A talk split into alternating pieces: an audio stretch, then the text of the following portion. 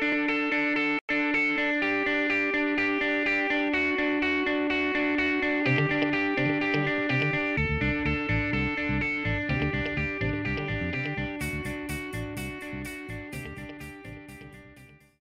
are continuing in the series we started last week um, called God in the Flesh.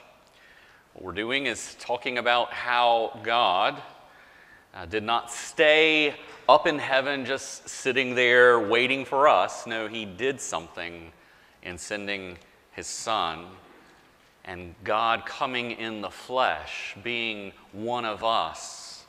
Uh, last week we talked about how there is a mystery there in the fact that Jesus really is God in the flesh. And this week we're going to be looking at the other side of that coin. In order to do that, we're going to be looking at two passages. Uh, first, from John chapter 1. So if you have a Bible and you want to read along, you can put a finger on John 1 and then put another finger at Hebrews chapter 2.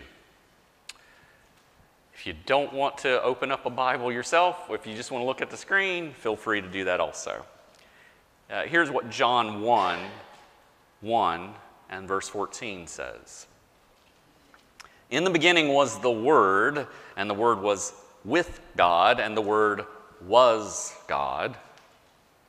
And the Word became flesh and dwelt among us, and we have seen his glory glory as of the only Son from the Father, full of grace and truth. And then from Hebrews chapter 2. Therefore, he had to make he had to be made like his brothers in every respect, so that he might become a merciful and faithful high priest in the service of God to make propitiation for the sins of the people. For because he himself has suffered when tempted, he is able to help those who are being tempted. Let me pray for us. Uh, Father, there is much mystery in uh, the truth of the incarnation. Uh, will you help us today to slow down enough to really reflect on these truths? To not just nod our head and say, we've heard it all before, but to in one way or another, uh, refresh and renew our wonder at the truth of our God coming in the flesh. Give us insight into that. Help us to understand it more. And Holy Spirit, not only help us to understand, but to live differently because of it. And we pray in the name of Jesus. Amen.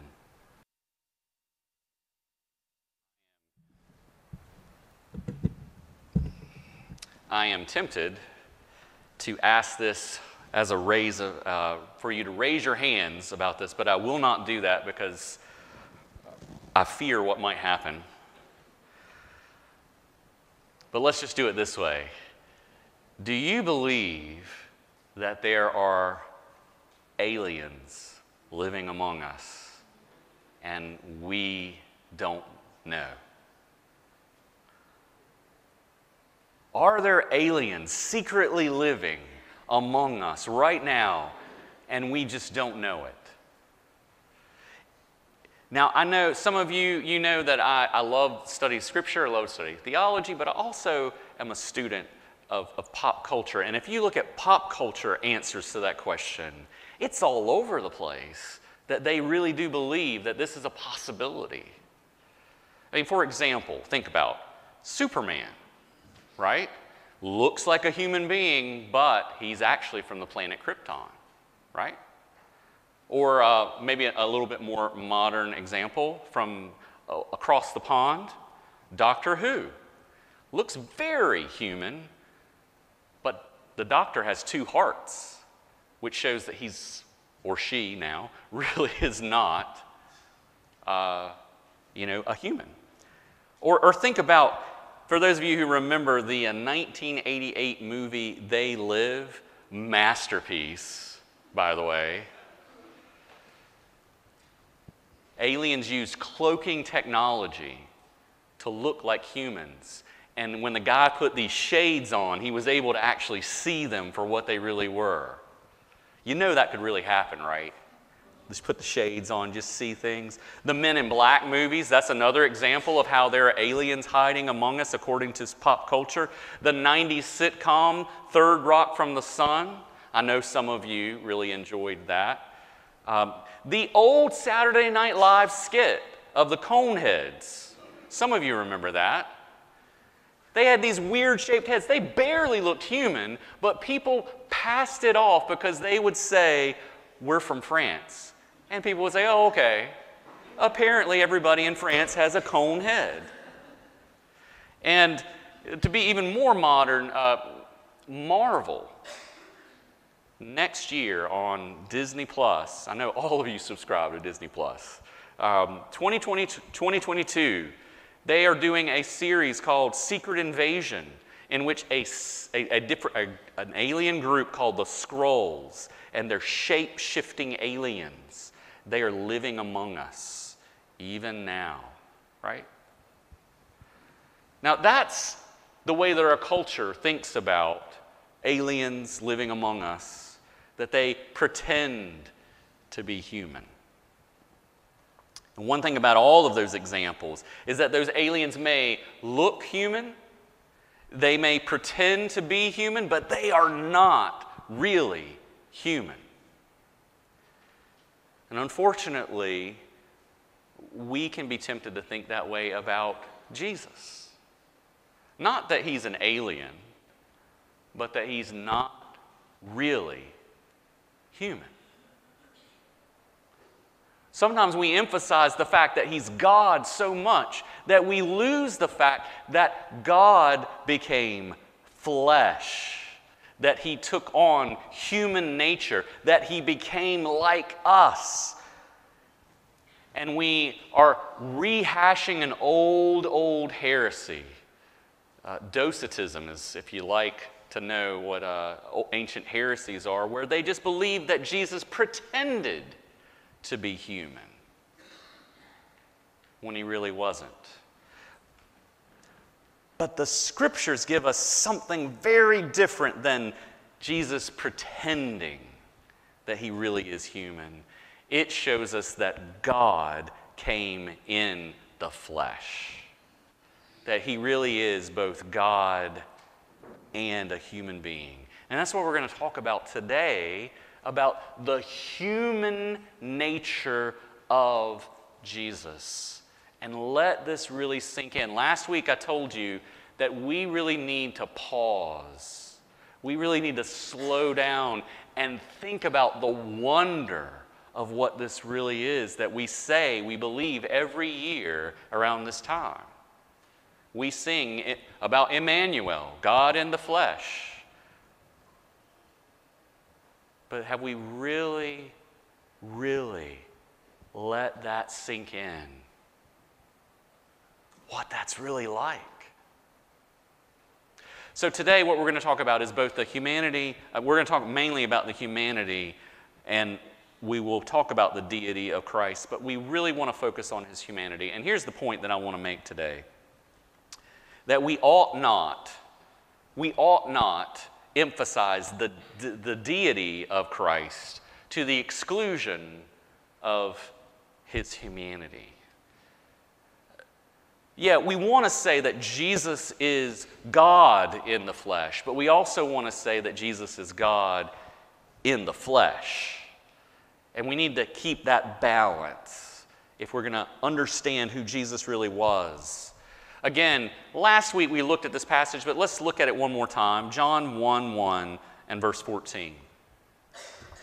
In the beginning was the Word, and the Word was with God, and the Word was God. So we see that this Word, whatever else it is, the Word was equated with God. And then in verse 14, and that Word became flesh and dwelt among us and we saw, we've seen his glory, glory as of the only God, Son from the Father, full of grace and truth. This is what we say about Jesus that he is very God of very God, but he put on flesh and he became like us. In fact, the author of Hebrews says it even stronger. Here's the point that I want you to see from this that the Son of God put on flesh and became like us in every way.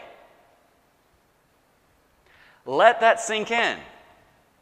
God, very God of very God, the God who rules and reigns over all the universe, put on flesh and became like us in every way. And you say, where do you get that idea from, Stuart? Author of Hebrews says it in Hebrews 2 17 through 18. I read it a few moments ago. Let's read it again.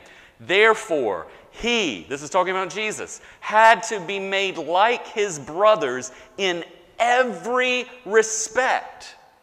Let that sink in. Every respect. So that he might become a merciful and faithful high priest in the service of God to make propitiation for the sins of the people, because he himself has suffered when tempted, he is able to help those who are being tempted. Now, I know there's a little bit of abstractness there. Okay, what does that mean? Let me try to process this with you. God was in a woman's womb for about nine months.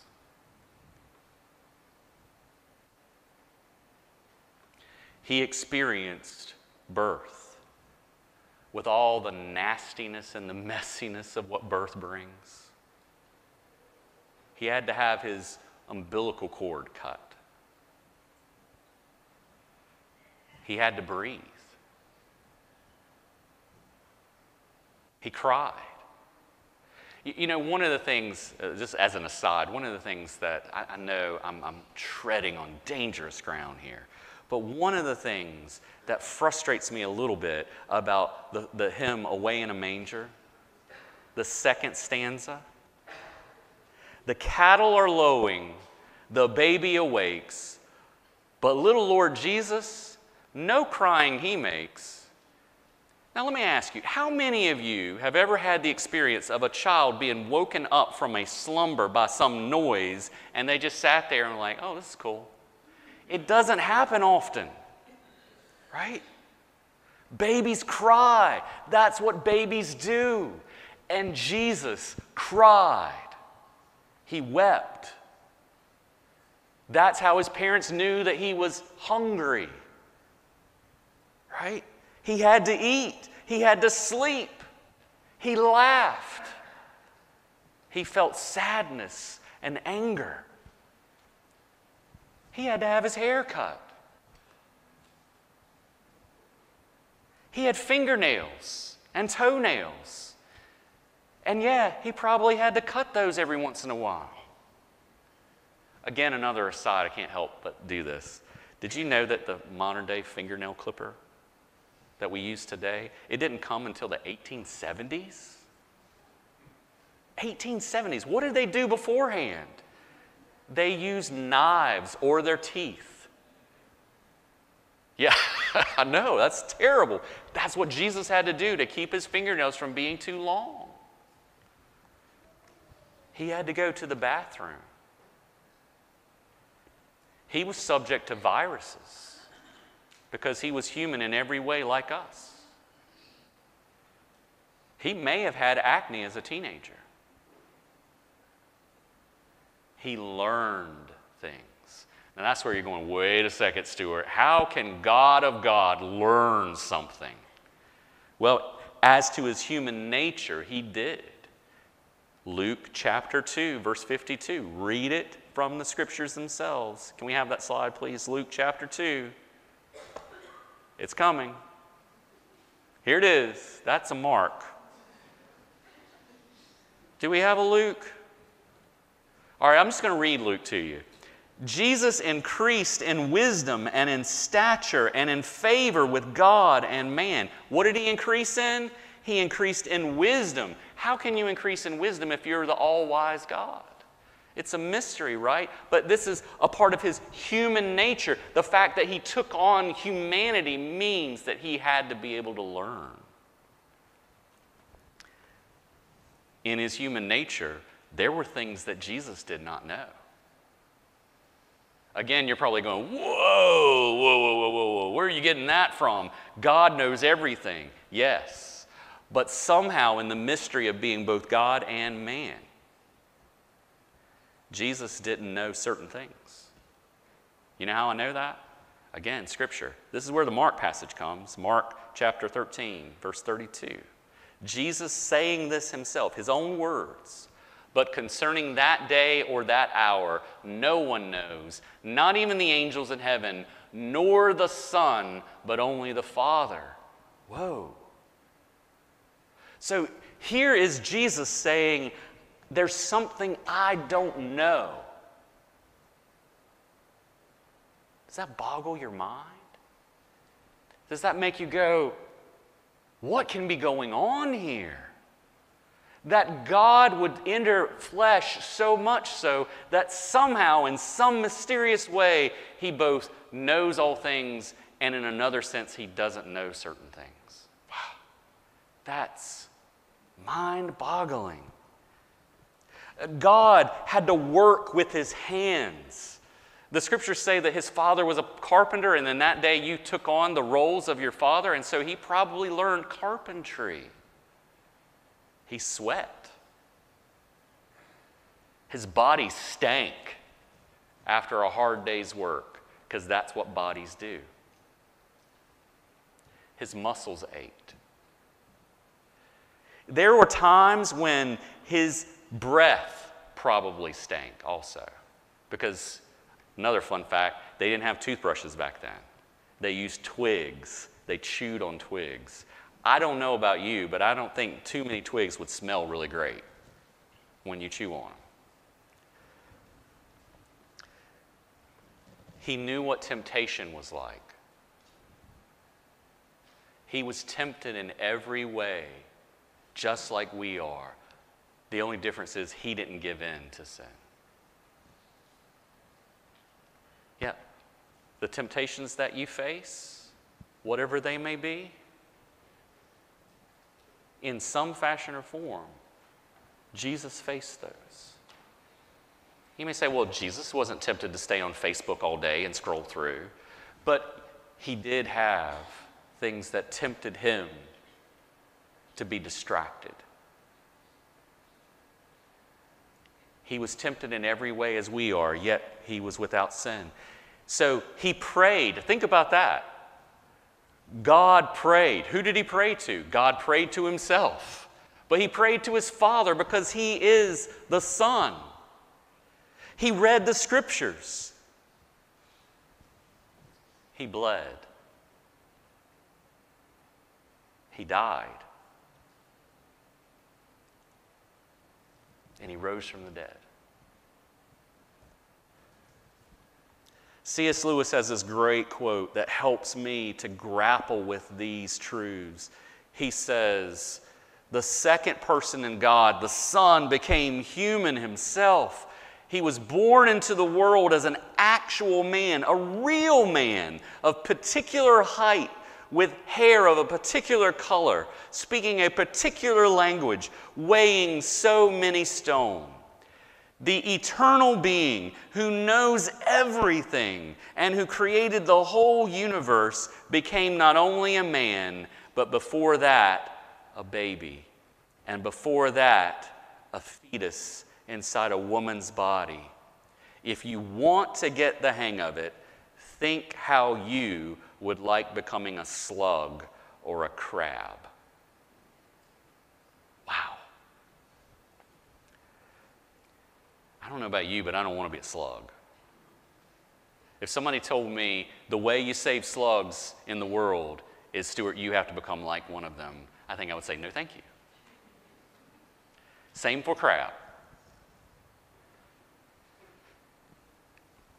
Do you get what we're trying to say here? This is there is a mystery here, and it, it should cause our, our minds to wonder like, what has God done in order to bring us to himself. What lengths he has gone to bring us to him. I mean, Jesus was so much a man, a human being. He was so much like us, in fact. Many people never even considered that he might be more than a mere man. People didn't even consider that he could possibly be something other than a man. I mean, contrary to what people sometimes think, Jesus did not walk around with a glowing halo over his head, right? He didn't walk around and everybody go, oh, look, there's Jesus. He's the Son of God because he's got that glowing halo thing. That's not how it worked. If we had a time machine and we were to go back in time and we were to see Jesus face to face, we would not look at him and go, oh, he must be God in the flesh, just by looking at him. In fact, I wonder if we would even know who he was just by looking at him. He would probably look like just some average Joe Schmo walking down the street, and we wouldn't give him much attention at all, except for when he spoke and when he did actions. But just looking at him, I mean, the people during that time, they had no idea. Uh, think about Mark chapter 6, verse 3 when there were people who saw Jesus and they saw the wonderful, wonderful works he was doing, the miracles he was doing, and they said, Is not this the carpenter? The son of Mary and brother of James and Joseph and Judas and Simon? And are not his sisters here with us? And they took offense at him. They took offense because Jesus was claiming to be something that they thought there's no way he could be. He's just the guy.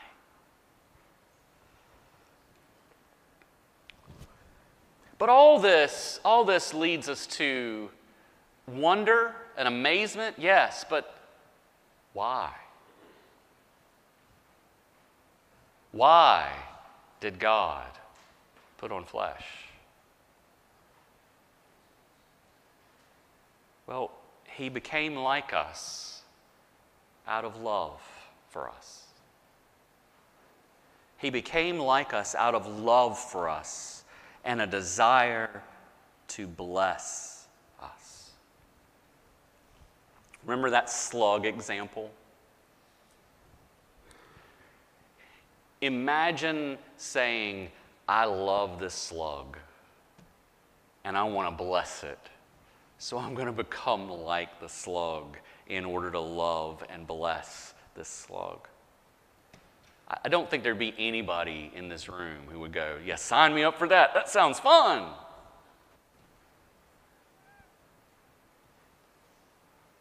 And yet, God, out of his love for us, in his desire to bless us, as Galatians 4 4 through 5 says, when the fullness of time had come, God sent forth his Son, born of a woman, born under the law, to redeem those, to buy us, to purchase us who were under the law, so that we might receive adoption as sons. That's why the Son became human, so that humans could become sons and daughters of God, so that we could be his children.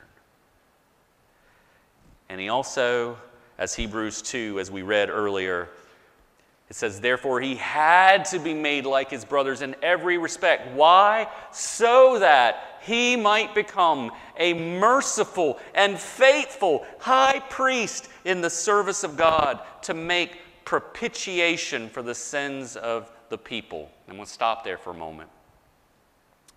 I've said this many times propitiation is not a word that we use. You know, you don't like go down the street and say, hey, are you going to propitiate today? Yeah, so am I. We just don't do that. That's not a word that we use.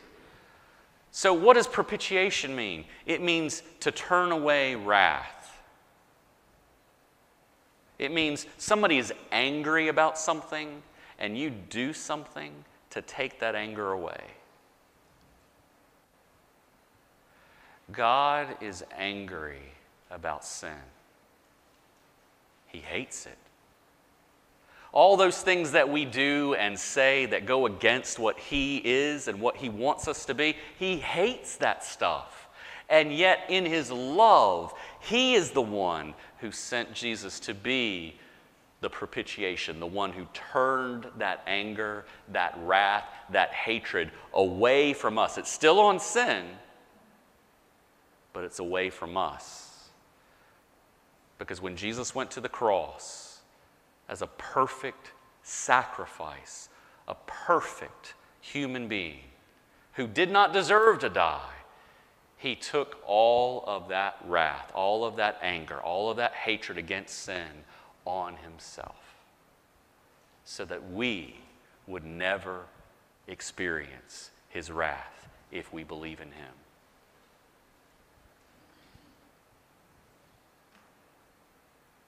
And then one more reason, as we see here. For because he himself suffered when tempted, he is able to help those who are being tempted. What a beautiful truth that God cares for us and wants to bless us so much that He says, I'm willing to be tempted the way that you are so that I know how to comfort you when you're tempted. So, what are you tempted by? Jesus says, I've been there, I've done that. I didn't fall into temptation, I didn't sin, but I know what it's like.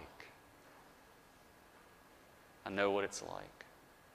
You know, that's one of the things that, um, in, especially in our modern uh, society, modern culture, we, we definitely hear a lot, right? That we just want to be understood. We want to be heard. We want people to know where we're coming from. Jesus knows where we're coming from better than anybody because he put on flesh and he lived a life where he saw temptation over and over and over again. And he says to us, Hey, look, if you've been tempted, I know what that's like. If, if you're weary and heavy laden, I know what that's like. Come to me, and you'll find rest, you'll find forgiveness, You'll find comfort. You'll find everything you really need. Come to me. That's what Jesus says to us.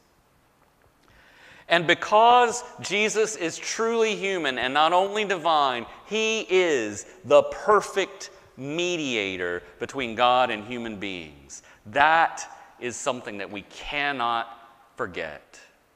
I mean, all the other things, they're amazing, but the fact that Jesus is the perfect mediator between God and human beings, there's only one God, 1 uh, Timothy 2 5 says. There is one God, and there is one mediator between God and man, the man Christ Jesus because he is both God and man, he can perfectly represent us. He can perfectly represent God to us and us to God. He can perfectly take care of all of our sins. As uh, Hebrews 2 17 through 18 says, Therefore, he had to be made like his brothers in every respect so that he could become a merciful and faithful high priest. Now, what do we do with all that? It's Christmas season, and everybody really listened to what I had to say last week, and you took the time to consider who Jesus really is, didn't you?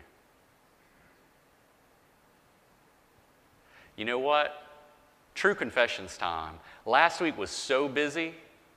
The only times that I really thought a lot about Jesus was in pre- preparation for this sermon because it was so stinking busy. Because life is going at 90 miles per hour, and I'm being asked to do this and this and this, and you are too. And go to this concert, go to this party, go to this, go to that, do more, do more. And that's what our culture is saying around Christmas time. And we need to say, wait a second, let's slow down a minute and remember what we say the reason for the season is. God came in the flesh. That's why we celebrate. We don't celebrate just to celebrate, we celebrate a Savior. So I know some of you are going to be really disappointed by this, but our action point this week is the same as last week. And it will continue to be until we get it right. Take the time to consider who Jesus really is. And I say that knowing that tomorrow night I have a concert to go to, and then a session meeting, and then I have a concert to go to on Tuesday night, and then we're caroling on Wednesday night, and I have a concert to go to on Thursday night, and it goes on and on and on, right? And if I know if I'm that busy, I bet you guys are too.